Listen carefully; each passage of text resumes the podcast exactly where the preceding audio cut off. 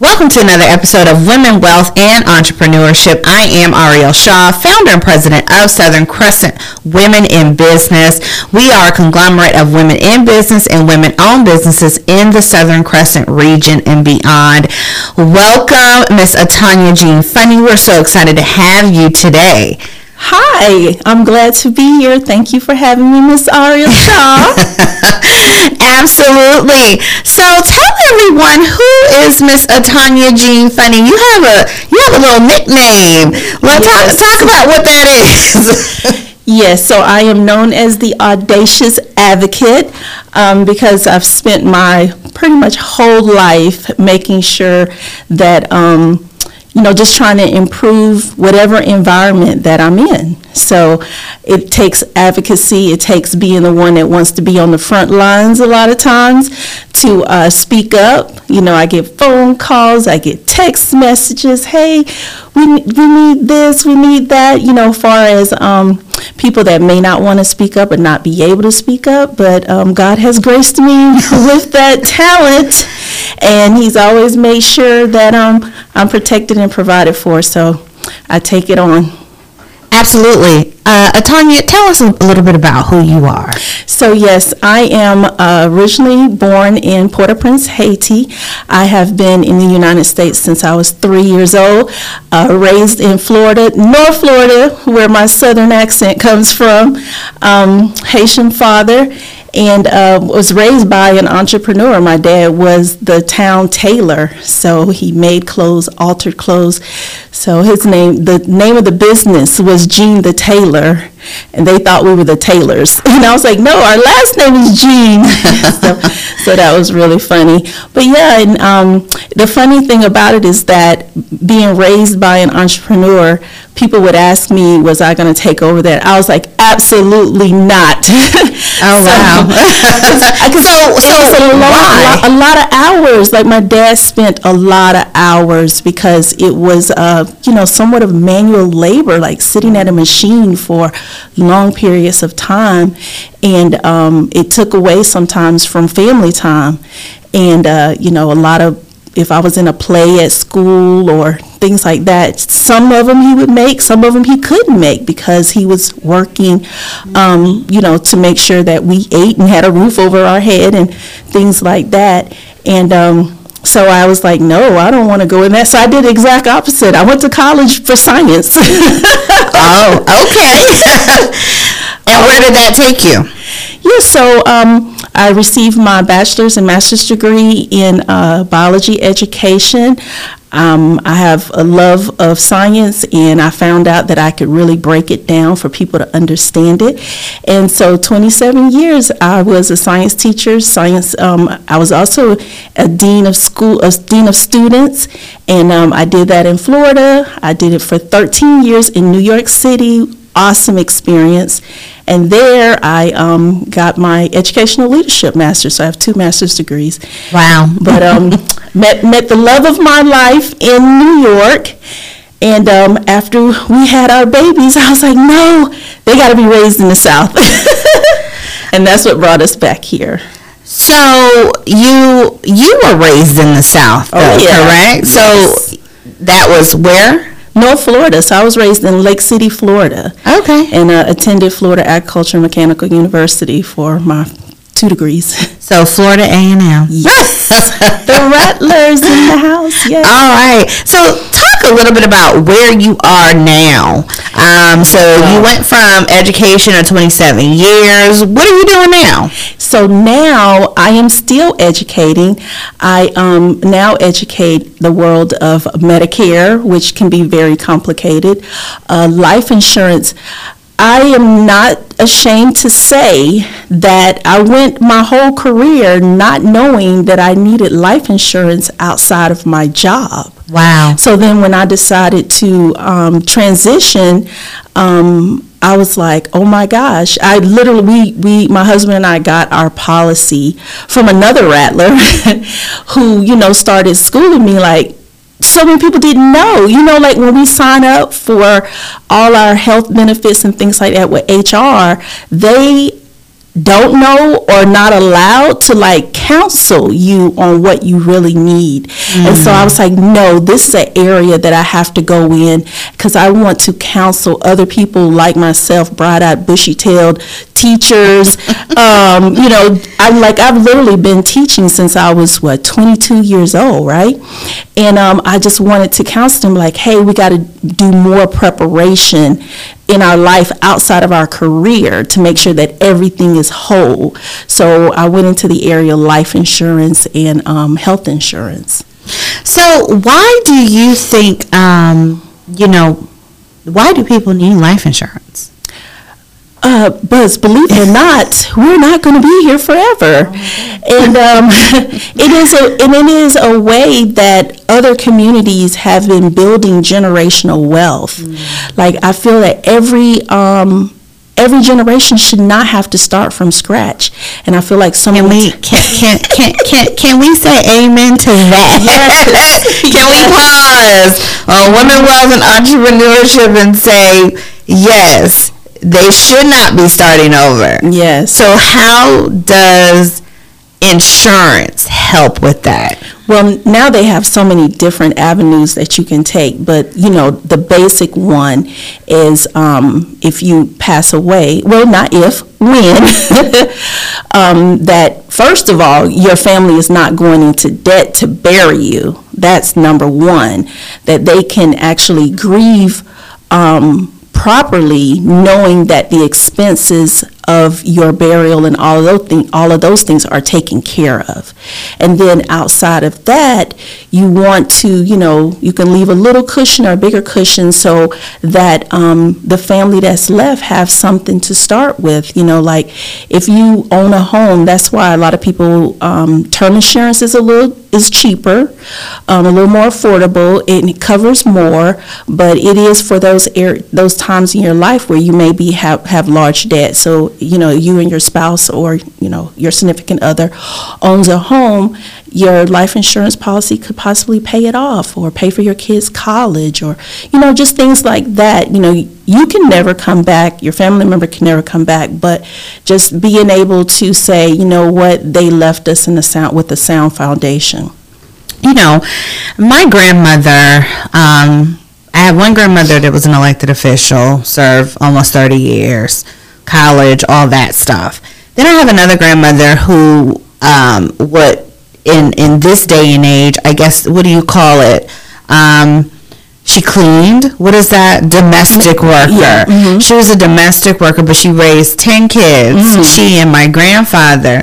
What I found, even with not having a college degree, they were so savvy mm-hmm. that I'm, I'm just so impressed because what I remember and what what we talk about with my aunts is and my mom is how she would get these policies on like it's a lot of us.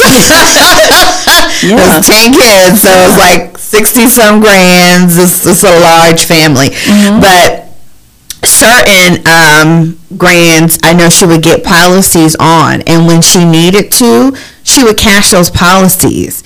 And so I'm like, she even know how to do this stuff and be, you know, um, savvy enough to understand? You don't have to worry about trying to get no loan or all this other stuff, but using the tools. Yeah of insurance. Um, back in the day yeah. you know is is something that i think you know i absolutely applaud. And i, I would just say i don't think a lot of families especially african american families um, especially today i think we're starting to have that conversation a little bit more. Mm-hmm. but i mean i applaud her for doing what she did decades and decades ago because she set her family up. Yeah and um, you, you're talking about policies that you know, will build cash value, you're now looking at the whole life policy. Now we have um, universal life policies that a lot more people want more information about. So you just have to see what your goals are. But like for the grandparents, oh my gosh, we, we have a policy that you can pay it off in full in 20 years. Oh, awesome. Yeah, so your grandbaby is born by the time they turn 20, you're giving them a policy, and it's like paid in full, and then if they want to add to it later on, they can. So there's ways for it to be done. Absolutely. Um, we just have to prioritize because, you know, and the government, they know like there's certain things they're not going to prioritize. like mandatory car insurance, mandatory home, you know, home Right. insurance. And, but we don't make it mandatory to have insurance on our bodies, Yeah. you know, so we definitely need to continue to have conversations on that. Well, I also think it's because it is a way to create wealth, It is. and they're not going to make that mandatory. You have a point there. You have a point there, yes. So, okay, we're we're doing insurance. Mm-hmm. You, but you're but you're called the audacious advocate. Where does that fit into now? Like, what what? Uh, so you're advocating for insurance, but people are calling you to also speak up. Yes. Why are they calling you? Okay, so um, when I left New York, I left a very strong union.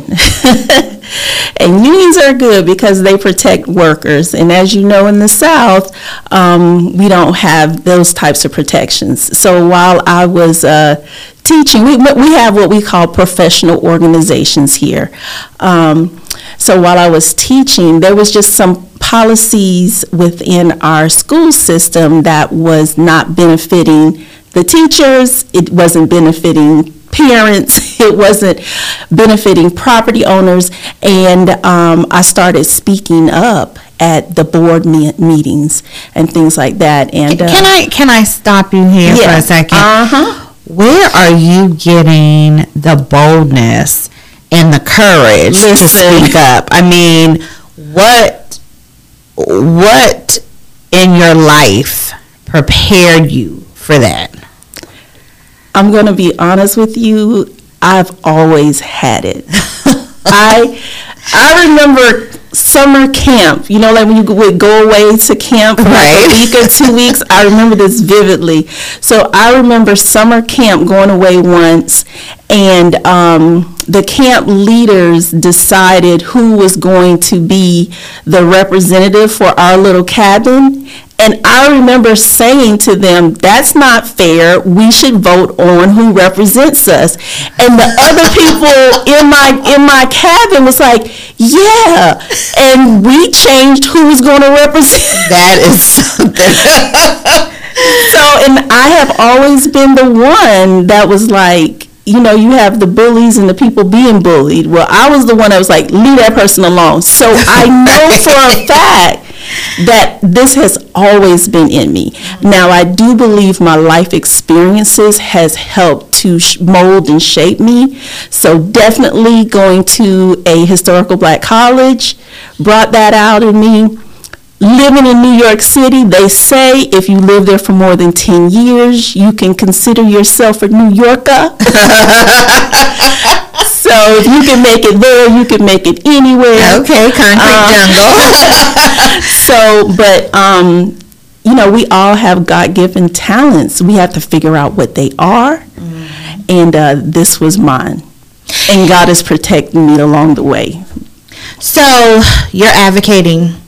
What are you advocating for now? So now I have decided that, um, well, not just me, my village, that um, I am going to work on behalf of my county.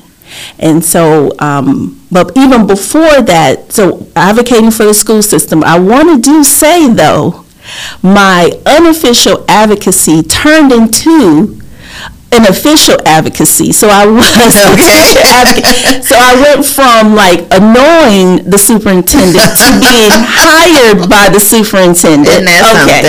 so I do want to say that. Um, so yes, so I just feel like we need a vision for our county. We need ethical people. We need people that's going to stand up morally and also that know the business. And since I have been involved so much within my community on school level, on a county level, um, I have put my, my hat in the ring to represent my county as the commissioner for District 3. And what county is that? This is Clayton County in Georgia. All right. When you land in Georgia, you are landing in Clayton County if you take Hartsfield Airport. All right. A lot of people don't realize that. Although, you know, I was at a lunch. Um, what was that? Two days ago, and uh, the mayor of Atlanta, he actually acknowledged Wow. it. You know, he was like, half of it, this is in Clayton County. I was like, okay, I don't think I've ever heard a mayor of Atlanta say that. So I think they're hearing you guys. Yes, yes. So talk about what does that race entail? What does that look like? What um, do those that you want to vote for you, what do they need to know? Well, they need to know that, like I said, I'm a person of um, moral integrity. They need to know that I'm a person that didn't just jump in the race. I have run for um, one other position, and they need to know that you want somebody that's a fighter. You don't want somebody that when they don't get the position, they just go run away and hide. Right. And so what I did, I was like, okay, whatever the reason is, I'm going to keep working. So I kept working for, for the community. Um, when we had um, our SPLOST, our E-SPLOST came up, and uh, we wanted it approved so that we can make some improvements within our school system. I was an advocate for that, going around telling people, presenting at churches, things like that. Um, recently, we um, had a tax exemption for warehouse companies and things like that. We wanted to roll it back a little bit from 100% exemption to 80%. And um, I was one of the biggest ones that was like using my platform to tell our community, even when our commissioners put it on the ballot and then didn't say anything about it. And our community was very confused of what it was. So I reached back to one of our, um, our former tax commissioner, Terry Baskin, and was like, can you come on my platform and explain this to our citizens? And we explained it. So you were, okay. Yes. So our, Okay. our Board of Commissioners put this referendum So there, there the goes, there goes didn't that. say anything. There goes the educator in Yes, you, where you, right. you're breaking stuff down. Mm-hmm. Got it. Yep. So, and then, you know, things that we can do in our community. I also, uh, to this, not this past December, but the December before, when we had those freezing cold temperatures, me and other just uh, regular leaders, not anyone with positions, um, came together and we were able to open up a warming center, the first, the first overnight warming center during Christmas um, for our homeless population. So, yep. All right. So with that being said, I think that I have done a lot of things to um, earn the support of our community to say that I am ready to serve as commissioner for on day one. Absolutely. Well, I do want to allow you to tell people how can we reach you. Yes, thank you so much. So I am Attania Jean Funny, a candidate for commissioner, and they can reach me through Facebook, A Funny for the People, Instagram, A Jean Funny, um, and also my website, ajeanfunny.com. And quickly, um, how do you stand out from those that are running against you now? Oh, in a myriad of ways. First of all, um, like I said, I am uh, someone that has been working in the community this whole time. Didn't just decide yesterday that I wanted to run for this position. Um, I've some, I'm someone that has years of experience when you talk about workforce development and things like that. I do have a vision for our community. I do have a relationship already established with our um, city leaders. So I just met with the mayor of Lovejoy. You know, I already have a relation, relationship with the, the mayor of Jonesboro. So putting, making sure that we are one county, um, code enforcement knows me. um, just just different things within our community. I have a relationship with the leader of the water water authority, so I've been in those circles already and I have a pulse on what's going on in my actual community. And they know that they can call me. They know that they when they see me I am going to address their needs. I have already gone out to communities that are complaining about their the pavement you know just different things. So they know they have a worker. They know they have um, someone who is going to advocate and put our county first Absolutely, that's very good. So I commend you on that. Um, let me ask you this: um, When is your election? So our election is May 21st is election day. Early voting will start, I think, the last day in April and go throughout May. All right. Well, the audacious advocate, Yes. Miss Tanya Jean Funny. It has been a pleasure having you on Women Wealth and Entrepreneurship podcast. Again, I am Ariel Shaw, founder and president of Southern Crescent Women in Business, and this has been another episode of Women Wealth and Entrepreneurship. Thank you. Thank you.